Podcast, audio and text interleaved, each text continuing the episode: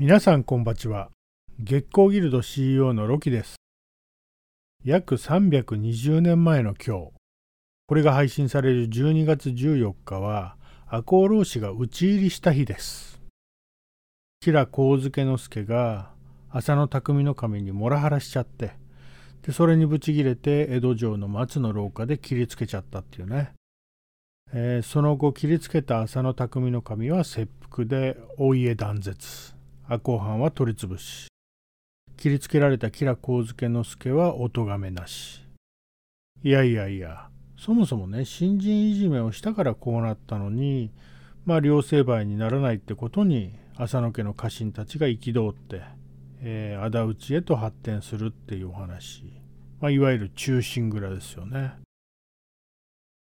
で注目すべきは筆頭家老の大石蔵之介のリーダーシップでまあ、殿が切腹してから実に1年半もの間家臣たちを抑えて、まあ、我慢させてね、えー、仇討ちの計画を立て、えー、時期を待って満を持して12月14日を迎えたっていうね、えー、まあ、確実にやり遂げるための執念深さですよ。ねえ。まあ仇討ちを悟られないように京都で遊びほうけたりしてねふぬけたヒルアンドンを演じてわざわざカモフラージュするっていうすごくないですか？でまあこんなスケジュール立てらんないよね普通、まあ、怒りって時間とともに冷めていくもんでしょう、まあ、だからきっと怒りの感情だけじゃなくてねリーダーとしての使命感があったと思うんだよね、ま、47人もの統率を取るってね尋常じゃないですよ、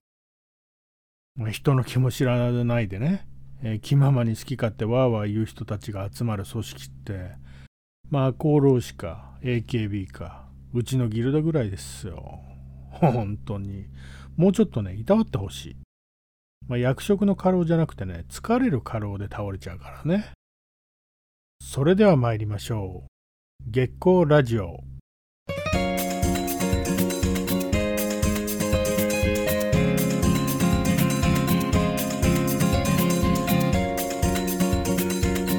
改めましてこんばちはロキです。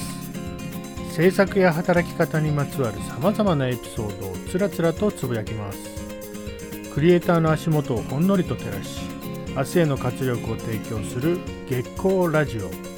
約15分ほどお付き合いください。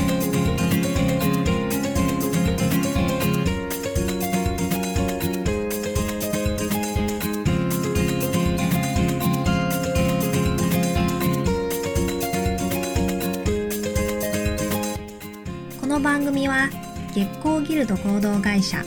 秘密結社キュリアス湯毛島製作者の提供で愛媛県湯毛島の月光スタジオからお送りします。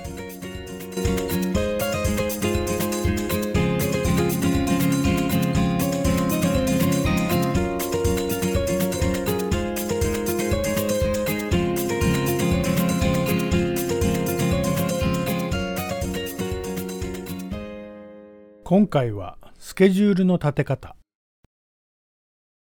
まあ師走だからっていうわけじゃないと思うんだけど最近ね俯瞰して見てると忙しそうにしてる人多いっすよね。まあ暇をこじらせるとろくなこと考えないから忙しいのは何よりなんだけどでも皆さん時間がないっつうのを言い訳にしてるとこないですか？耳が痛いって思った人ねいるでしょう。僕もねあのそういう時ありますよ。ついついねいろんなことが後回し。タスクが溜まって結局自分の首をゆっくり締めていく。あるあるだよね、まあ、自分のポートフォリオが後回しになるくらいだったら別にね構わないんだけどそれが仕事とか人付き合いとかに影響してくるとまあゆっくりじゃなくてキュッとね軽くしなるくらい首が締まっちゃって瀕死になることもあるから怖いよね。でね最近すっごい気になってることがあるんだけど、まあ、駆け出しの人とかね勉強中の人とか、まあ、それほど経験のない人たちが時間がない忙しいっつうのがねはって思う時があるんだよね。それは時間がないんじゃなくて容量が悪いって言ってほしいんだよね。仕事量や難易度で言ったら僕らの方が全然厳しいし、まあ、それでも打ち合わせの時間や雑談の時間、ツイッターブログ書いたりする時間やウェビナーやラジオやったりできますよ。まあ、情報発信しているね皆さんの憧れの対象になってる人は別に1日48時間あるわけじゃなくて、まあ、限られた時間をねやりくりしてるんで皆さんと一緒なんですよね。あのー、ディスってんじゃないんですよ。前々回かな？あの、できる人できない人の回で反響が結構大きくてね、あの、全然そんなつもりないんだけど、あの、こういう人いるいるって盛り上がってくれればいいなって思って提供した話題が、私のことみたいな、真正面でね、受け止めちゃう人が結構多くて、なんか左遷。で、話を元に戻すと、まあ、夜が悪くて結果忙しくなっちゃう人たちにね、お詫びの意味も込めまして、えー、ちょっとした心がけで改善できる方法を教えようと思います。まあ、大きな原因は自分のスケジュールなのに他人にコントロールされているところが問題で、そのコントロールを取り戻さなきゃいけませんよね。で、そこで2つのことを実践してみましょう。まず1つ目は、まあ、予定と予定をくっつけない。予定同士をぎゅうぎゅう詰めにしないってことなんですけど、まあ、その予定がね、想定より伸びることだってあるし、かかる時間の見積もりもね、甘かったりすると思うんですよね。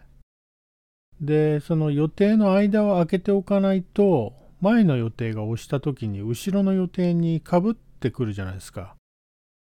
で、どちらも中途半端なタスクとして残っちゃうんで、えー、その後のね、予定が全て後手後手に回ることになる。休めないし、リフレッシュもできずに効率も悪くなる。あと、移動時間はその予定内に含めずに別に取るのもコツですね。まあ今年はコロナでね、在宅の機会も多いと思いますけど、まあ、在宅でもこの移動時間に相当する時間をね、えー、確保するとバッファーになるからおすすめですよね。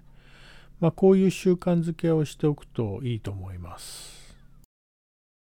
2つ目は、少し先に予定を入れて先に入った予定を優先させる。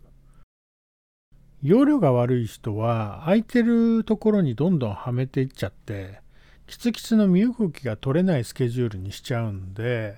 まあ、さっき言ったようにねタスクが溜まってっちゃうんですよね。なので確実にこなせるように少し先に予定を配置してで以降入ってきた予定は先に入った予定を避けるように組んでいけばね、えー、予定も立てやすくなると思います。何より時間がない忙しいっていうことを理由にね断る確率が大幅に減らせます。でよく先の予定が立てられない人の理由として予定が入るかもしんないっていうね人いますけど随分身勝手な理屈だなって誘う方は思います。うん。なぜ自分にね声がかかったのかっていうことをね考え直した方がいい。これを繰り返してるとね声がかからなくなっちゃいますよ。でまあ予定が決まってないなら先に入った予定を優先すればいいし、えー、その後に入る予定はね先に入った予定を避けて組めばいい。まあ埋まってたらその日はダメだけどこの日だったら都合がつけられますっていうね代替案を伝えればいい。まあ、必要としてくれるんならあ調整してくれるでしょうし、まあ、そうすることでね自分のスケジュールを自分でコントロールができるようになります。空いてるところにはめていくスケジュール管理は諸刃の刃なんですよね。一度崩れたらただただ疲弊していずれ誰かを巻き込んだ惨事を生むことになるでしょう。ねそういう綱渡りな感じ。想像するだけで怖いよね。で今言ったこの2つの方法をまあすでにやっていてそれでも時間がなくて忙しい人は、まあ、本物です、うん、本当にどうにもならないオーバーフローの状態、ま、キャパオーバーって言えるでしょう。でそんな時は他人の力を借りるしかないまあ、組織を作るってことも一つの方法だろうし、まあ、誰かを雇うっていう方法もありますよね。で頑張ってねなんとかしちゃうんですよねこういう人って。うん。でもね健康面もねメンタル面も含めていろんなことが壊れていく前に誰かの力を借りてほしいと思うんですよね。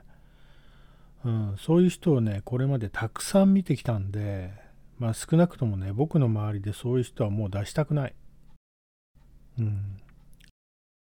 まあ一日ねあのみんな等しく24時間しか持っていないのでね有効に使っていきましょう。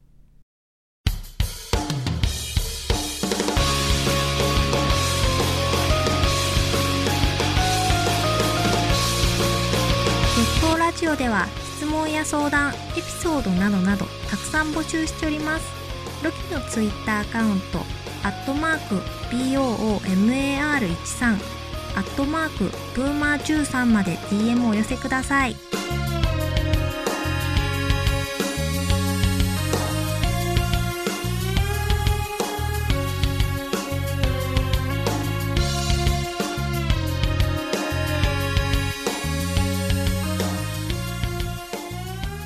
今回はうまいスケジュールの立て方のコツをお話ししました。まあ言ってることとちょっとね矛盾するかもだけどスケジュール管理って言葉がね僕は嫌いで、まあ、管理したくもないしされたくもない、まあ、クリエイターたるもの特にフリーランスはねあれやりたいこれやりたいっていうね感性の赴くままに意思決定をしてまあ、自由気ままであってほしいなって思うんですよね。いや本当にそう思うんです。でまあ究極を言えばね自分で全国に旅に出かけてね、えー、ワーケーションのようなね半分遊び半分仕事みたいな環境でね、えー、ストレスフリーにやっていけたらなってそういうのが理想だよなと思うんですけどまあでもまあ僕一人なら何とでもなりますけどもそれとは別にね組織のこともあるんでまあ大石蔵之介のようなね目的達成のために練られた計画や、まあ、したたかしさ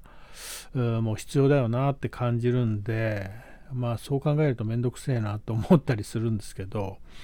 まあこれからチームや組織を運営される、まあ、皆様まあご愁傷様ですってね思わずにはいられません。まあ、いずれにしても時間は有限なんでね悔いのないように過ごしていきましょう。バタバタとお時間です。またお会いしましょう。さようなら。